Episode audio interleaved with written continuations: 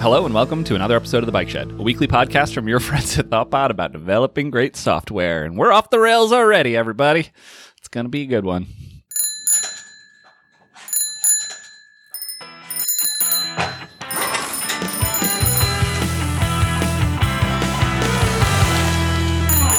Hello and welcome to another episode of The Bike Shed, a weekly podcast from your friends at ThoughtBot about developing great software. I'm Chris Toomey, And I'm Steph Viccari. And together we're here to share a bit of what we've learned along the way. So, Steph, how's your week going? Hey, Chris. It's going really well. Uh, we talked recently that I have a new laptop. Uh, so I have been migrating the things that I'm accustomed to over to my new laptop, but I also love that clean, fresh start. So as part of that fresh start, I was like, what if I use Safari? What if I just switch? I'm a, I'm a Chrome user for the record. I'm pretty sure you know that, but just to share that, I was like, well, what if I just switched and I try out Safari for a while? So that was a thing. So I heard the words try and the phrase that was a thing.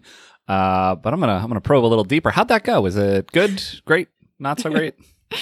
Uh, honestly, it was fine. Like I, I did enjoy being in a new environment to see how Safari handles bookmarks and then also the inspector. So it was kind of novel to be in a different browser where I really don't spend much time in a different browser other than when I need to test a specific like UI bug or things like that. But the reason that I ended up migrating back to Chrome was frankly for Chrome profiles because I really like that I can have this clear separation now between my work life and my personal life. And then it also keeps me signed in to like my personal email versus my ThoughtBot one versus before the Chrome profiles, which I'm not sure how how recent of an addition that is, uh, where Chrome introduced that feature. But before, I just always had to be signed into both, and it was just all together in one spot. But now I really like that I can separate, and it's more intentional. Where I'm like, oh, I'm going into work mode, so I just want that profile. Versus, I do need to hop over to my personal side for a while. So that was the thing that brought me back. Interesting. I don't take advantage of that at all. Uh, I know of the feature, but it's it's never really called to me. And if anything, I do the opposite. So specifically, this doesn't work in the browser, but on my phone, I use the iOS Gmail client, and I use the unified inbox. So I just have everything come together, and I sort of subscribe to the idea of like I don't know, it's all work and stuff, and like hopefully people aren't sending me a lot on the weekends, and I will defer and snooze and all of that. But that holistic view it pulls me in and so it's interesting that you're just on the other side of that totally makes sense i think both of the well i actually think i'm wrong here i think i'm doing the wrong bad thing but it's interesting just the way we're on the two sides of that I can see the merits for your approach where it is, it all goes to one place. So you have one place to go and triage. And I, I, think that makes total sense. I just, I haven't triaged my personal life well enough that I want it to come into my work life. And that's the one that needs the more immediate response typically. Hmm.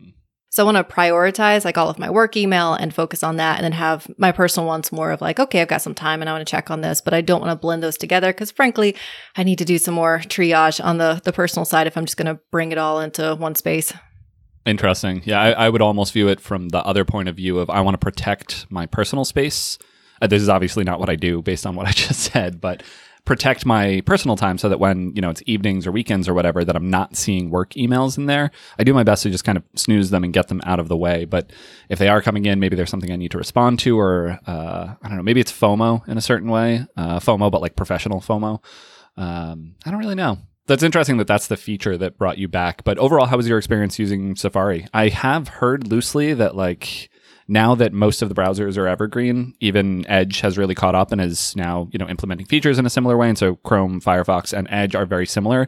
And my understanding is Safari is the one that actually lags behind or even holds back web standards and implementations and things like that. So did you find any rough edges of that sort, or was it otherwise just fine and it was mostly the profile stuff that made you switch? Yeah, it was honestly just fine. I also may have not used it long enough to run into any of those rough edges. But it was it was overall it was just fine. It worked. I, I, just got to that point where I've run into this situation before, where I'm signed into my personal email and then I'm signed into my work email and then I'm going to a Google Hangout and Google Hangout gets confused and it's like which person are you? And then I have that moment of where I have to sign out of one, or sometimes it just gets complicated. And and I found with profiles that that's just never an issue. I don't have to worry about it anymore. So yeah, overall Safari it was fine. I I wouldn't mind going back to using it. I just I really like the profile feature and it. This was one of those moments where it helped me notice how much I really liked that feature because I had just opted into it a while back. But this was that moment where I was like, oh, yeah, I really missed that. So I'm going to go back to it. The thing you said a minute ago about like, which person am I? There's like a deep philosophical underpinning there, but I've definitely struggled with that and trying to like trick the browser into it. I will say so Trello is the one that I'm struggling with that right now. Like I want I am one human in the world, I assure you. But GitHub gets this. GitHub plays the game correctly where I'm one human but I have multiple internet identities. I am the work person, I am the open source person, and I'm able to route notifications and things to the different inboxes based on the organization that they're part of or you know, et cetera. And I really like that, that GitHub seems to understand that I am a human that is multifaceted, whereas Trello does not. And so I use Trello in a professional context a lot, but it's my personal, like I would have to create a distinct account on Trello. And I'm like, Trello, that's not true. I'm still one person. Just understand this Trello organization is a separate facet of my existence. That'll end my soapbox on that part.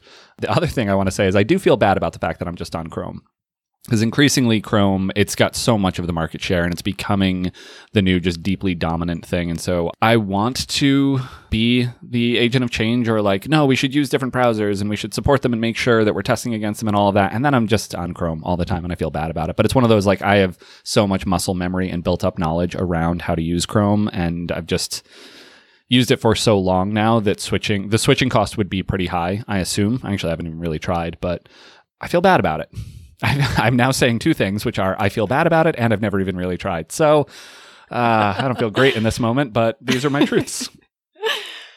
Well, I can plus one your truths. Those resonate with me. Well, there's there's always stuff that I am trying that's new all the time, so I feel like I need some constant in my life until I'm ready for other things to be the constant in my life, and then I can muck around with which browser I'm using and change other things. And you have to you have to be in that moment. You have to be ready for it. So, going back to a thing that you said a minute ago about sort of like separating your work life and your personal life, I very much like that framing. And it really, it's a nice segue, frankly, into something that I've been thinking about. Uh, where you and I, we often start with technical topics, but I have a very people centric topic that I'd love to chat with you today. And it's emphasis on burnout and who's feeling it? How do we identify it? Um, what do we do about it? And that's been very much on my mind because I have noticed a lot of people around me, including myself. I just feel like we are more inclined to experience burnout right now or are going through it actively. And it feels even more important to have those conversations with each other and with ourselves to talk about what does it look like when we're burned out? How do we recognize when we're there? Because often when we are burned out, it's not something that happens gradually, or at least it's not something that we notice happening gradually. It's like, oh, okay, I'm fine. And then suddenly, okay, I'm burned out and I'm just, I'm at a place where then I can't really focus. I feel overwhelmed. I'm drained. Uh, for anyone that is less familiar with burnout, one, hooray. And then two, burnout is a state of emotional, physical, and mental exhaustion that can be caused by excessive and prolonged stress. So then that's what leads to us feeling very overwhelmed, emotionally drained, unable to meet constant demands, or those are the things that are causing our burnout. So I have been doing what I typically do when I'm thinking about a particular topic and then I'm looking to gather knowledge and information as I, I try to go pretty wide where I start looking for podcasts, books, just people that are having similar conversations and trying to synthesize a lot of the information that they're sharing. And I have found some really good stuff. The question is now, what does one do once one has that content? And then how do you bring it back and help apply that content to yourself and the people that are around you? So I have, I have some thoughts there, but before I go further, I'm curious, what's, what's your experience with burnout? I think for me, I've been somewhat lucky in that I don't think I've ever really gotten to an acute period of burnout, but I've definitely had periods where I just felt kind of weighed down. And it's, there's, you know, ebbs and flows of life and of work and all of those things. There is something that I've been thinking about recently, which is sort of the inherent nature of the work that we do, where consistently we're working on something where we don't quite know how to do it. And we're struggling and we're struggling. And finally, we figure out how to do the thing, how to trick the computer into doing what we want. And then the minute we do that, we enshrine it in code. Ideally, we're automating that away and we take that solved problem and, and we just sort of ship it off. And then we pick up the next unsolved problem from the list. This isn't entirely true, but it feels like sometimes a Sisyphusian sort of I'm just working on things that are underdefined, underspecified, and I'm trying to solve little puzzles constantly. And I don't know, I was I was feeling that recently of just like the nature of the work was burning me out. And I, I think earlier on in my career, I definitely experienced this in a certain way. And then in the middle of my career, there was like this perfect inflection point of my skills and the level of tasks that I was going for. But then the further I got into my career, the more I tend to take the weird, underspecified stuff and anything that's relatively clear, I'm giving to other folks on the team. I'm like, oh, here's this well defined piece of work here. Can you go implement this admin page? Whereas I am doing the investigate integrating with third party platform XYZ that uses a SOAP API that isn't documented. I'm like, okay, cool. Let me roll up my sleeves and figure out what that means. And I noticed in my work that that was starting to to weigh on me, uh, and I was able to sort of shake that off and, and shift around some of the tasks that I was doing. But that was a particular form where the work itself was just kind of weighing on me. Uh, and I, I, took a step back and I'm like, what? Why do we do the things that we do as developers? Because there's something just fundamental, like you have to kind of enjoy that nature of challenge and constantly escalating challenge to a certain degree, I think, to really like this work. But it can be a lot sometimes. So I feel like maybe that's a slight digression from the topic, but it was a thing that I was feeling in the space. And that's a little bit of my story. Yeah, well the the beautiful thing about that is it highlights everybody experiences burnout differently. So that could really be how someone is experiencing burnout where they're taking on all these very complicated different tasks and they're feeling just worn down by that and that they're not able to meet demand. And they get to that point where maybe they lose their interest in tech and coding because they have pressed too hard in one direction. And so then they need to take a step back. As for me, I've been thinking back over the last couple of months because there was once or twice where you and I had, I think, a a conversation here on the bike shed where I shared that things were okay, but I didn't feel like my normal self. I was losing some of my interest and energy for technology and coding. And I'm, I'm very fortunate. I love what I do. So the fact that I wasn't feeling that interest was a really big sign to me that something's different. Something is, feels off. And it does vary depending on the client that I'm working with. And I think feeling that burnout then was a mix of some of those client pressures that I was feeling and that I was working perhaps um, a few too many hours as I was very interested in that client success. And then the other stuff was more personal because we only have to, to borrow from the spoon theory, we only have so many spoons to give. And so if you have a lot going on in your personal life as well, that's going to detract from the energy that you also have to give to work. Are you familiar with the spoon theory? I am not. I recently heard about it and I can't stop using it now because I really like it. Uh, but it essentially there's a really great article that we can link to so others can read about it because I'm, I'm not going to remember exactly who came up with this theory, but the idea is that each spoon represents a unit of energy. And let's say if you start each day with only 10 units of energy and you use spoons to represent that, that as someone needs energy from you, maybe it's work, maybe it's a personal commitment, maybe you're dealing with a chronic illness, then you are giving a spoon away to each of those. So at some point, you're going to run out of spoons. And you want to also be mindful of who you're giving these spoons to because you are giving that energy away. I definitely like the the idea of like we start each day with a certain amount of energy and and different things can pull from that pool and whatnot. I'm intrigued by spoons as the unit. It just feels like a weird like I got this little bag of spoons that I walk around with and I give them out throughout the day. I guess it could be anything and they're, you know, objects and but I don't know, spoons are interesting to me. I think it's because this person who came up with the idea was literally having a conversation with their friend in a cafe and mm-hmm. so that was just something that was in front of them and they're like, "Oh, I can use spoons to represent well, I'll, we'll have to double check the article uh, to make sure, but I think that's why spoons became the representation.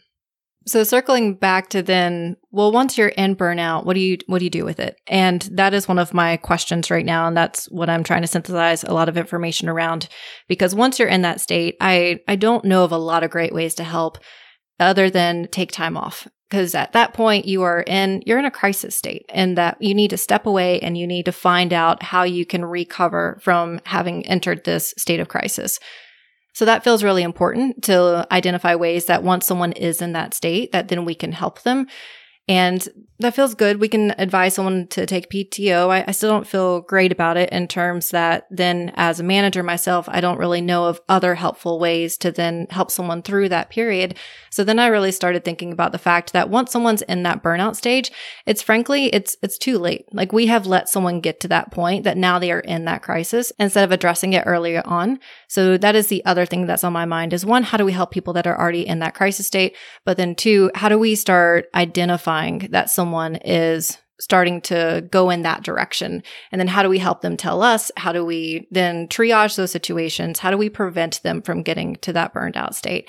And that's where I've also found some really good content. And specifically, there is a podcast that I've started li- listening to called The Burnout Show. They essentially share their experience with burnout, what they did about it, how they recovered from it, and then how they continue to fight it because a lot of people then still go back to the workforce. So then once you do find a way to recover, then how do you go back to work? And there have been some really great episodes, and I'll be sure to include a link for it in the show notes. There's one particular episode with Grant Gurewitz, who is a guest on the show, and he speaks specifically to the strategy of three good pockets. And this speaks to the idea that there are many things that we can't control in our day. It could be work, family, other commitments, but we can strive for three good pockets of time where we focus on something that's just for us. This is time that's reserved for you and any activity that you find restorative or joyful. And each pocket can vary in size. So perhaps that first pocket is spent just reading a few pages from a book that you're enjoying. And then the next pocket of time is spent outside or calling a friend. And Grant also has a great suggestion around if you're worried that you'll get sidetracked and not actually step away, which I felt called out for that one because that one's definitely me. I will have good intentions, but then I won't actually take the break that I set for myself. So Grant recommends creating a list of restorative activities so that way when you do ha- when it is time for that break, when your calendar is reminding you, then you have a list of these activities to choose from. So it makes it easier to say, oh, okay, then I, I can do this for a couple minutes and I can truly step away from work and step away from my screen. But especially now, when so many of us, when we're sharing our workspace with our restorative space for everybody who is still working from home or working remotely, then creating those daily breaks are incredibly important to our well being. And so it has me thinking about what restorative activities can I add to my day? How can I encourage other people to add more res- restorative activities to their day? So I really appreciated that advice. And I have noticed that this the idea of burnout, but not so much burnout specifically, but I've been thinking of it as recovery and balance as is a theme for me. And it is something that I am purposely choosing as a theme right now where I want to research and understand more of how we handle these situations and continue to make progress, not just for myself, but also for my team. I think finding that right cadence and structure and, and way to sort of reinvest in yourself and ideally gain more spoons uh, if that is at all possible, or at least defend the spoons that you have. Um, those all feel very meaningful. I do have a, a question. I'm interested in your thoughts on this. I feel like we hear about burnout a lot in our industry. I get the sense maybe that it is a more common thing. Like I hear so many developers talking about how their dream is just to give up tech and go get a cabin and just farm in the woods or something like that. And I wonder, is it is it a more pervasive thing in our industry? So that's that's one question. Another is just an observation that we actually do work in a wonderfully it's an amazing industry where being a developer, there are so many jobs out there. And I don't want to discredit anyone's efforts if they're earlier on and struggling with that. But broadly speaking, it is a developer's market uh, trying to go out there and get jobs and extremely well compensated as a general rule. But does that come with this inherent burnout? And if so, which I'm not sure is true, I wonder if maybe we're just more vocal and maybe we actually share more in public. We have more blogs and podcasts and things like that. And that's just a common thing for developers. And so we hear the stories more often. Whereas maybe in other industries, it is actually very common, but people are sort of suffering in silence. But also, I, I, do wonder our industry is still so young. The work that we're doing is changing constantly, and that churn and that working in the unknown, maybe there is an inherent nature. So those are that's a bunch of pontifications off the top of my head, and I have no idea what the answer to any of them is. But I, I am intrigued because it does feel like the shape of burnout as a concept in the developer world is perhaps a little overrepresented, or maybe like it shows up more than I would expect. And I don't know, is the work that hard? I don't know, but then I hear these stories constantly, and I definitely have felt it myself. So maybe. Yeah, maybe. Uh, yes, I do think the work's that hard. For the record, I, I, it's challenging work. I enjoy it, but it, it is it is challenging work uh, between figuring out the tech, but then also everything else that comes with that. I don't have anything to back this up, but I suspect that a lot of other industries are also experiencing burnout. And I just happen to be more aware of it right now because I'm hearing it more from my friends and the people that I work with. And I suspect that's more directly related to we, we all just went through 2020 and probably a number of us were just trying to forge ahead and get through that time. And so there may be a lot of us that are just now dealing with those consequences of where we just pushed ourselves through a very hard time. And now a lot of that is manifesting and surfacing around really identifying the damage that we may have done to ourselves by just prioritizing work and trying to put our head down and get the work done, even though there was so much happening around us. And I suspect that may be a contributing factor is that now people are really starting to recognize, like, oh, I feel this way. And maybe there's time for me to address it. Or frankly, it may not even be that there's time, but your body is just like, okay, I'm done. I made it through the past year or however many months. And I'm, I'm going to start shutting down on you. I've given you all the warning signs, but, but now we're here. We're at a breaking point. So I don't, I don't know about the other industries, but I, I do know the reason that it's more in my mind is because, frankly, I'm just hearing it more from people and they're just expressing it. And so it has become more of a focal point for me. And I've experienced it myself more recently. I'm sure I experienced this back early on in my career. But I took a strategy of I was like, well, I'm just a junior and I just have to I have to get through this and I have to build experience. For the record, that is not a healthy mentality. I'm just being honest about where I was in my life. And so I didn't really stop to think about it, but perhaps it is becoming more normalized where people are having more open, honest discussions about where they're at. And if other industries aren't talking about this, I would love for them to. So to round that out a bit, this is something that is just very interesting to me. It's very top of mind. So I suspect I will be sharing a lot more content in future episodes that are just around this. How do we recover? And then how do we balance? How do we, how do we work hard without burning out? Work hard, play hard. Those are the two placards that you have, and they well, I look forward to uh, continued conversations on all of those topics because they are sort of that's the story that underpins all of the work that we do. So I'm very interested to chat more about that. Thanks. So, what's going on in your world? How's your week been? Oh, my week's been fine. Uh, my topics are going to be way more mundane and tech focused, but uh, let's see a couple things. So, one is that uh, Stack Overflow has their, I think it's annual developer survey.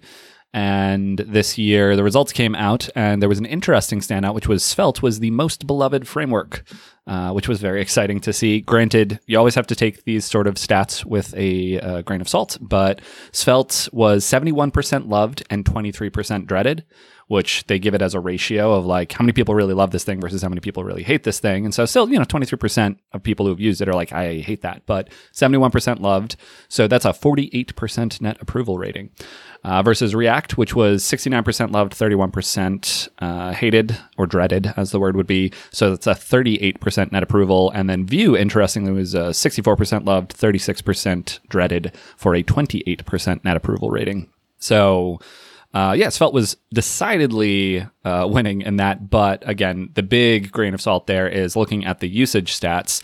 React has 40% usage, so of all the respondents, 40% of the people responding to the survey were like, "Yeah, I've done React professionally," which is a wildly high number for a JavaScript framework. Uh, Vue was at 19%, so roughly half of React's usage, which I'm actually impressed that Vue is that high and Svelte came in at 3%. So it's definitely still in the early adopter, strong fan phase. So it makes sense that they would have this, you know, outsized high rating. I'm actually surprised that Vue wasn't higher than React given that. Because I feel like more people are sort of cajoled into React versus Vue is, I think, more of a can be more of a, a choice. Uh, and I thought it was, I, I would have expected this to shape out a little bit differently. But yeah, that's a story. That's really cool. Yeah, I like that how you described that. It's in the very early adopter, strong fan base stage. But nonetheless, the people that are using Svelte do seem to really like it. That's you know coming through in these numbers, and that definitely that is my experience. I I love Svelte. Um, and would love to continue using it for as long as possible. Or really, I want a lot of other people to start using it. I want to really grow the usage base so that there are more libraries and frameworks and blog posts and just mind share in that space because I, I really do believe it's there's some wonderful ideas in Svelte uh, and it's just so straightforward to implement things that I just want more people hanging out. So that's one quick thing. Another quick thing is uh, I've been using a utility lately or a program called CleanShot X, which is a replacement for the built in screenshot utilities on OS X. And it is just fantastic. So I can capture a screenshot, I can capture a window, uh, you can capture a GIF or a video. Uh, and then you can do little trims and annotations. And then it, it has this really nice feature where after you take a screenshot, there's a little like it just kind of hovers in the bottom corner of your screen and is easily accessible. So if you're like, you take a video and then you want to upload it to a Trello card, it's just kind of floating there waiting for you. You can actually sort of dismiss it and push it down, but it's still like kind of peeking up from the bottom of your screen then, and you can pull it back up and you can have a couple of them. But it just really makes the whole workflow of grabbing screenshots or videos so easy. Uh, and I care deeply about that because so now that I have this tool, I'm all the more inclined to grab a screenshot or a video with just about every piece of work that I do.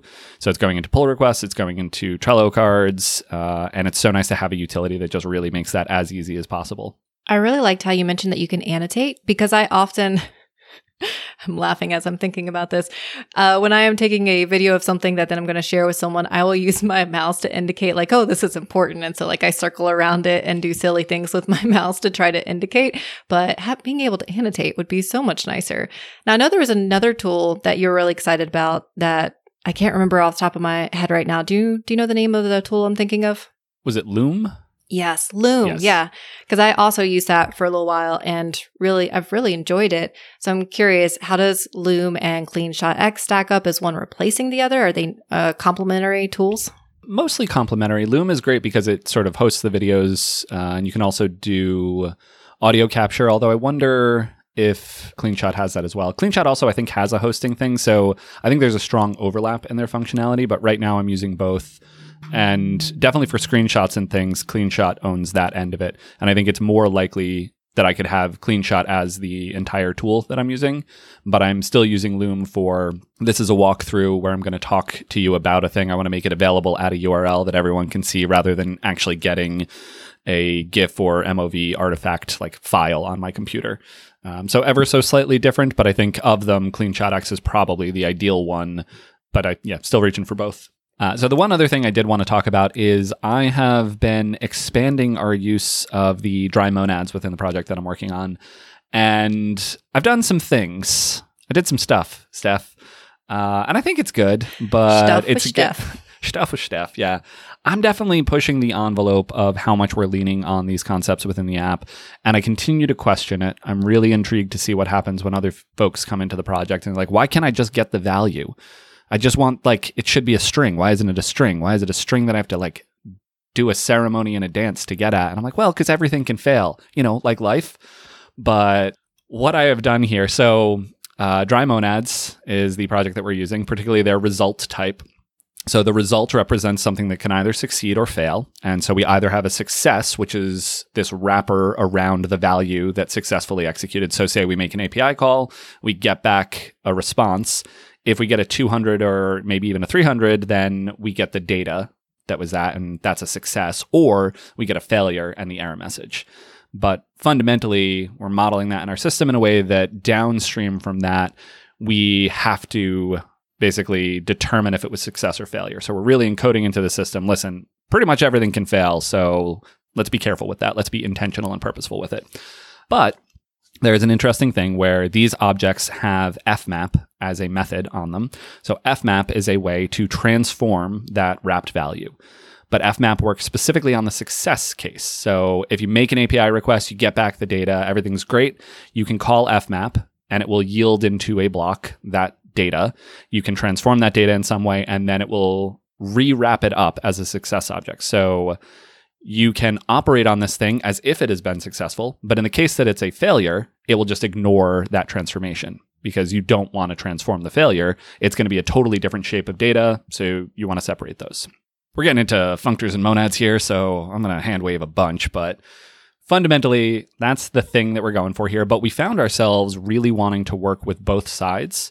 So we make this API request, and in the case that it succeeds, we actually want to transform and actually slice out a piece of data from the nested object that we get back. So that's one transformation that we want to apply on the success portion of the aisle.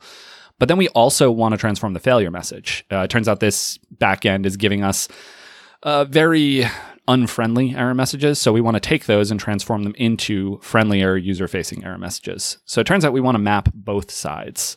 And so I went to Dry Monads. I was like, what do you got? I want to know about this in the world. And it turns out they did not have anything. So I started looking into it, and it turns out this is a concept in the world. Uh, in the world of functors specifically, or more specifically, I reached out to a former colleague, Sid Raval, uh, former Thoughtbotter as well, and he likes the the functional programming stuff. So I knew he was the right person to ask about this, and he pointed me at bifunctors. So I found myself in a new space in category theory, which I never thought I would explore category theory in this way, but here we were. Uh, so a bifunctor basically is exactly what I was talking about, where there's these two branches. In our case, it's either success or failure, but it allows you to operate on both sides, both branches. So the method or the function that gets applied there is bimap. So it's fmap, which is I don't know why it's f. Why that's typically what it's called. Success map would be a really great word in this context in my mind. So success map only deals with the success side, but bimap takes two different transformations, one for the successful outcome and one for the failure outcome, and allows you to sort of very directly talk about what you want to do with that. To be clear, Dry Monads has a function called either or either, depending on how you want to pronounce it. And that takes two Lambda proc type things because it's Ruby and functions are kind of weird in Ruby. Uh, but it yields you either the successful value or the failure value, but then it doesn't rewrap them. So it's meant to be the like terminal. You use that in a controller when you're either redirect or render or whatever it is you want to do. What I wanted was something for mapping, so staying in the success object or the failure object. Uh, but yeah, bimap. So I introduced my own extra wrapping layer. this is where things go off the rails, I think. Uh, we now have our own internal result object. Uh, I thought about monkey patching for a while, convinced myself monkey patching was a bad idea. Now that I've implemented as an extra layer of wrapping and I got the wrapping wrong like four times, or I kept like recursively wrapping and rewrapping and there's a reason people aren't supposed to write these things themselves, but I think monkey patching may have been a better idea here, or maybe I should have never done any of this. We ended up with a stable working implementation and a nice test suite that covers it, but I introduced BiMap and FailMap as two different methods on our success object, and I did it by doubly wrapping the result object. So we have our internal result, which wraps the dry monad result. And I'm just, I'm worried about that future situation where a junior developer comes on the team and is like, I don't know what any of this is. I love the weekly progression of I've done I've done some things and let's talk about it. And then seeing this glimpse into your argument with yourself as to yes, but we need it and we want it and it's not something that's defined, so let's go ahead and implement it. You ended on a high there where you talked about the fact that it is nice to work with, it does the thing that you'd like it to do, and it's well tested. Love that part. I'm deciding which thread to go with because that was a lot. Uh, there's a lot of interesting bits and everything that you shared. And I'm intrigued about the the monkey patching as to why you think that could have been a better approach. Could you talk more about that one? Sure. So I ended up having to introduce this secondary object that then wraps the result. And so if you poke at that even a tiny bit, you start to see this like Russian doll nesting of it's our result, wrapping a result, wrapping a value. And it's just, it's a burrito with, you know, three different tortillas wrapped around it. And if you want to add guacamole, you got to unwrap all three burritos. I'm sorry, this is a terrible monad joke. For here. the record, for the record, Taco Bell's not offering that. They should now. Now that you've created that. there is one where like, but there's usually cheese in between the layers. They're not just extra layers of tortilla. So that's what I've got here. It's just it's way too much tortilla. And that's sad, right? You don't want that. And it's confusing. You're like, wait, does this one have two or three layers of tortilla? So it is when I was working on it and when I was implementing our additional wrapping layer, I tricked myself multiple times. And my test suite was telling me that things were working, but I was testing incorrectly. And I was like, oh man, this is very subtle. And even though I'm deeply immersed in the context here, I'm still struggling with this. So the question is Did I successfully encapsulate all of this? And now anyone downstream just gets to use it and everything will be fine. Am I the, the heroic programmer that made the perfect abstraction that no one's ever going to struggle against? Or was that pain that I was feeling representative of the complexity of what I'm trying to do here? And maybe I got it wrong. And so then the monkey patching side is we've got this one layer of wrapping. What if we just monkey patch the result such that it's got these new methods? I'm not adding an additional layer. I don't need to deal with, you know, double mapping through multiple layers and I just get to deal with the context that I have. So I did an initial spike of an implementation that way, but I talked myself out of it because hashtag uh, monkey patching is bad. But I don't know. I don't know where I'm ending here. I, I am happy with where we're at, but I am aware that I may be sad down the road. I love. I'm just dying over here from everything you're saying. I have this image of you like staring out the window, thinking, "Am I the hero or am I the villain?" and figuring out who you are in the scenario with this abstraction that you've created. To be clear, it's raining, and I have a nice rocks glass of scotch in my hand, and I'm just wistfully looking out the window, trying to determine what's true. That's pretty accurate, actually. That, that's that's pretty much what's going on here. I think we're just going to need updates as it progresses along. I will say overall this this paradigm so like failures can happen at all levels these command objects which are the core of where this is coming in in the application really represent the workflows of the app in a wonderful testable straightforward way so I love that part and if I have that, it kind of implies that I have to have this other stuff. I don't think I can get away from that. The other thing is, I've always loved Gary Bernhardt's Functional Core Imperative Shell, which is a conference talk that he gave a while back. Uh, I talked to Gary about it actually when he was on the show, and we can link to both that and the conference talk because they are fantastic. Uh, and I just love the way he thinks about software. But that was always a little bit abstract for me. Like, what does that actually look like, though, in, in say, in a Rails architecture? And I, I didn't have a great answer. And now this thing that I'm doing is the closest, I think, to that, where the innards of the system are almost functional, even though it's Ruby. We're leaning into that. And so we have these command objects that take in some data and then they operate on it and they yield out these results. Did it go well or did it not? We've got the railway oriented stuff, uh, which again I'll link to. I link to now like every third episode apparently, but here we are. Uh, and that just that models the reality of these programs in a really great way. And then we've been trying to introduce some not rules per se, but guidelines as to how we interact with these things. So inside of the core of the application, we're trying to be as functional as possible. We do transformations on these result objects, but that's it. And then it's only really in the controllers or the mailers that we are doing unwrap or deal with the actual nested value, but everything else is working on conceptual values or whatever it is, these uh, result objects. And that's actually been really nice.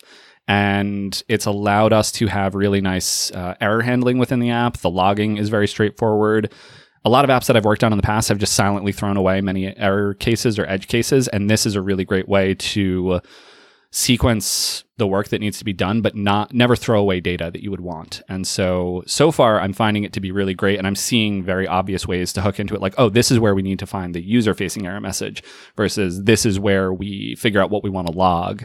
And so, in some ways, it's great. But I am still open to the idea that this was a terrible idea. I always remain open to that idea, to be clear. I love how that's the feedback that you're always you're always open to it. Uh, you're always trying something new, and then you're constantly going back to revisit. Was this a good idea or a bad idea? I do absolutely, to go back just a little bit, I do absolutely love the priority and focus that you're giving to the failure state because I feel like that is an area that we as developers, we're very skittish of that failure state. And I realize I'm projecting here. So if you're listening, feel free to take that however you like. Maybe it doesn't apply to you, maybe it does. But the failure state is, like you said, it's life, it's important, it is something that is going to happen, and it is something that we should make accommodations for. And I find that we're often very hand wavy with the failure state. So I love, love, love how much you always prioritize the failure state and make that something that people can work with and understand versus then when something goes wrong, then that's when we have to start to understand the failure state. Which I recognize there's a balance there because you're going to have, you're not going to know the failure state until you encounter it, but there are ways that we can still optimize to have observability into that failure state for when we do encounter that failure. I've definitely seen that as an evolution in my my own thinking. How much am I focused on how easily can I do the core thing, the happy path, versus how robustly can I do all of the variations of what this app needs to do? Like, what if the network's down? What do we do there? I do occasionally worry that I've overcorrected on that. And it's like, you know what? This thing that I'm worried about that I'm protecting against in the application is a 0.01% edge case. It's going to affect almost no users and we're both putting time into trying to avoid it, but also there's code complexity that comes from trying to handle all the different variants. And so there's definitely an optimization. And I feel like at different points in my life, I've been undercorrected or overcorrected on that. But I think if I were to describe the arc of my career, it is desperately searching for that optimal path and trying to find exactly the right amount of error handling to apply. Uh, and then, yeah, then I'll be happy. Then it'll be great. But it is like when I look at DHH's classic 15 minute, I'm making a blog, look how much I'm not doing. I'm like, sure, sure, sure. Show me that in three years, though. What's the blog look like? How easily can I add a new feature? What happens when there's a bug in production and a user reports it? Can I chase it down? Can I figure it? Can I fix it? These are the questions that I care about now, almost to the exclusion of what's the first run experience like. I almost don't care about that at this point because, like, I, I spend my time six months and on. That's where the hard work is. And so the first couple months where you're figuring things out, that's that's not the hard work of this thing. And so I'm very strongly focused on those later periods of time. But I do I'm again open to the idea that maybe I am overcorrected there. I think it does highlight more of a shift in our career. We're still building, but we have experienced the maintenance side as well. And we felt that pain. And so that has led to perhaps overcorrecting, or maybe it's the correct amount of correction. But I do like how you highlighted there is always a cost to each side. And those are usually the questions that I'm asking myself when I'm thinking about the failure mode and how much I want to optimize for the failure mode is how much does it cost when this fails? Who's it going to impact? And how much does it cost for me to make this more observable or to address this failure state? And then I try to find the balance between those two. Cause you're right. It's not free to address that failure state.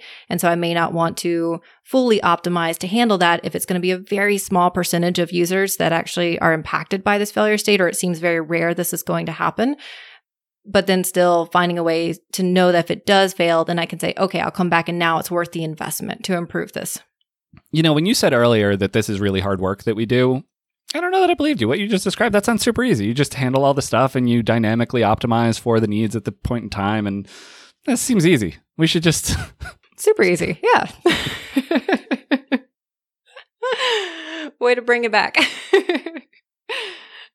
But speaking about observability and failure states, that does lead nicely into a bug that I was working on this past week where there's a particular page that was loading very slowly. And it was something that we'd heard from users that then they let us know that this page was either taking a very long time to load or it was frankly, it was just crashing. And then they were never getting to that page. So I happened to be the one that then picked up that ticket and I went to reproduce the issue. And sure enough, when I clicked on this particular link and then started counting, it took about 14 seconds for that page to load, which is a very long time. And then also sometimes why it was just crashing.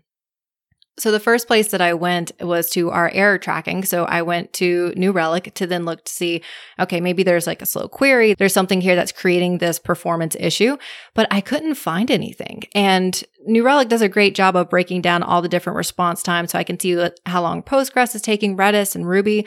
All of those looked very normal. I couldn't find anything that seemed alarming that was indicating that the page was struggling to load, even though I could reproduce the problem because I was clicking on it several times thinking, okay, well, if I just do this a couple times, New Relic's going to notice and then I'll get to see something, a little breadcrumb that's going to lead me in the right direction. And while I was waiting for New Relic to surface something helpful to me, I mentioned to another developer the issue that I was triaging. And they said, yeah, that page has been getting progressively slower and we don't know why. And I thought, ooh, okay, I'm intrigued even more now as this is something that has been escalating over time. And now we've hit this threshold that we're working on it. And I discovered that in New Relic, I can look specifically at Postgres, Redis, Ruby, all those different response times, but there's a browser monitoring tool that I had not used before. And it showed a lot of helpful information around first paint, first contentful paint, window load, all of those areas. So I started diving in and found session tracing. And it was there that then I saw New Relic was telling me, Hey, you have a page that's taking about 14 to 15 seconds to load. And I thought, okay, I, I feel validated now that at least New Relic is recognizing this issue. I have seen this issue, but I still didn't know why it's occurring. So the next tool that I use that I don't know if I've used before, it's just been a very long time. It felt fresh in the moment, but it's the Chrome DevTools, the performance tool. And so you can open that up in your inspector and then you can go to the page that you want to track the performance. And then you can essentially say, hey, go ahead and start profiling and reload this page. And it has so many stats when it finally does load. It has CPU flame charts, which is essentially, it visualizes a collection of all the stack traces. It has a film strip, so you can actually see the rendering progress of your website along different time points. So if you wanted to go back to a specific time, you can see what did the web page look like at this point? And then if you go a little further, okay, how much was loaded at this point? So there's a lot of interesting and a little overwhelming information that's there. But the thing that did catch my attention is there's a chart. I don't actually know what this chart's called. Uh, it's not a pie chart because there's no center to it. So it looks like a donut chart and it's broken down. And it shows you the loading time, scripting, rendering, painting, all of those different values. And the rendering time was taking 35 seconds. And I was like, oof, okay, that that is meaningful right there. So then further investigation, now that I knew what I was looking for, I wasn't looking for something more on the back end. I was looking for something more on the front end. And it wasn't, I didn't think it was necessarily JavaScript because we also have JavaScript on this page. So at least this was helping me get a little bit closer before then I went into the code base to start seeing what's happening. So once I knew it was a rendering issue, I went to look specifically at that view and we have a form on that page that was generating an empty HTML select option for every record that's in the system. So let's say that you're ordering from a restaurant. On this page, there was a form where it had a list of all the restaurants. And this, in our particular case, we had about 17,000 restaurants. So there were 17,000 empty HTML selection options which could have some significant impact on the DOM and page load time. And that was the piece that was really leading to the performance is the fact that we were rendering that empty select option so from there, it was then just triaging. Okay, we don't really need to render all of these restaurants. There's ways we can scope this down. And that way we're only showing a little bit at a time versus creating all of these empty options. I should clarify they're empty because part of this form is you select from the first drop down and then it populates the other one and it gives you more information. But the way that this form was implemented, it was actually trying to show all of them at once, but it didn't actually have the data yet, but it was doing like a, you know, restaurant.all type of count. And so then that's how we were getting that many empty options. So it was, it was a very interesting journey. It was very helpful to learn that New Relic has this browser monitoring tool. And I really appreciated the performance tool. And circling back to Chrome, Safari may have something similar, but I found Chrome's performance tool very helpful because then it helped me it helped me realize that it was the rendering and so then I could really focus on the markup and the view versus knowing it wasn't more in like the database layer. I really love the the description almost like a mystery novel of these bugs when we encounter them because if you just get to the end and you're like, "Oh, I was rendering a select and it had all of this. Like that that loses so much of this story because again, like the coding's not the hard part of the work that we do. It's the figuring out what needs to be done. And in this case, the like that journey that you went on to find the bug. I really like the point where you said, and someone mentioned this page has just been getting progressively slower over time. I was like, oh, that's interesting. Now now we got a clue. Now we got a lead. We can chase it down uh, and then finding the browser tools and all of that. And also, as an aside, browsers are just such an immensely impressive piece of technology. Everything that they do, and then you add the dev tools on top of them, and magical stuff going on there. But um, but yeah, also probably don't render seventeen thousand. empty selects that seems like it'll get you in trouble pretty quickly uh, but also very easy to get to and especially the sort of like incremental slow creep over time where it's like oh that page seems like it's a little slower it's a little slower still and it just keeps creeping up over time but yes, I appreciate you taking us on that journey with you. Yeah, it was a fun discovery. And it made me realize that while we have alerting set up for some of our other queries, we don't have anything set up for the browser time. So that would be a good optimization on our side is to start alerting us before a page gets to the point that it's taking that long to load to notify us sooner. So we don't have to wait for the new user to reach out to us, but we can triage sooner. I also do love the idea of extending the metrics that we hold ourselves accountable to all the way through to the user. Uh, and so, like the first contentful paint and all of that. Uh, the one that I really love recently that has captured an idea that I, I struggle to put words to is the cumulative layout shift. Are you familiar with this piece? Mm-mm. So there's like how quickly does the page render? That's the thing that we want to know. But a lot of applications these days, particularly single page apps, they render pretty quickly, but they render what ends up being a skeleton or a shell of the page. And then behind the scenes there's like 10 different ajax requests happening and as the data comes in suddenly a part of the screen will render they'll like you know render a list of items that they just got back from the back end but they're still waiting for the information to populate the header. And so if you look at that page it's constantly shifting as it's loading and just feels i don't know flimsy in my mind. But i didn't have a, a good word or like i didn't have a metric or a number to attach to that and then i learned about cumulative layout shift and I was like, oh, that's the one. Now you've mathed the thing that I was feeling, and I like when that happens. Is that the difference between the first paint and first contentful paint? Is that similar? I think it's more than that because it's not just there's not just two discrete events in this. It can be multiple. And so it's like how many different times did the thing that's rendered on the screen move around? And so, you know, if images are loading but you didn't have a proper image height and width set, that's another way that this can happen. Then initially the browser is not going to reserve any space for that because it's like I don't know how big this is. And then when the image shows up, it now knows the intrinsic height and width of the image. So suddenly your page is going to jump from that. You can get ahead of that by putting the height and width on your image, and that's great to do. And frameworks like Next.js have done some really amazing work of making that a build time step as opposed to something you have to do manually.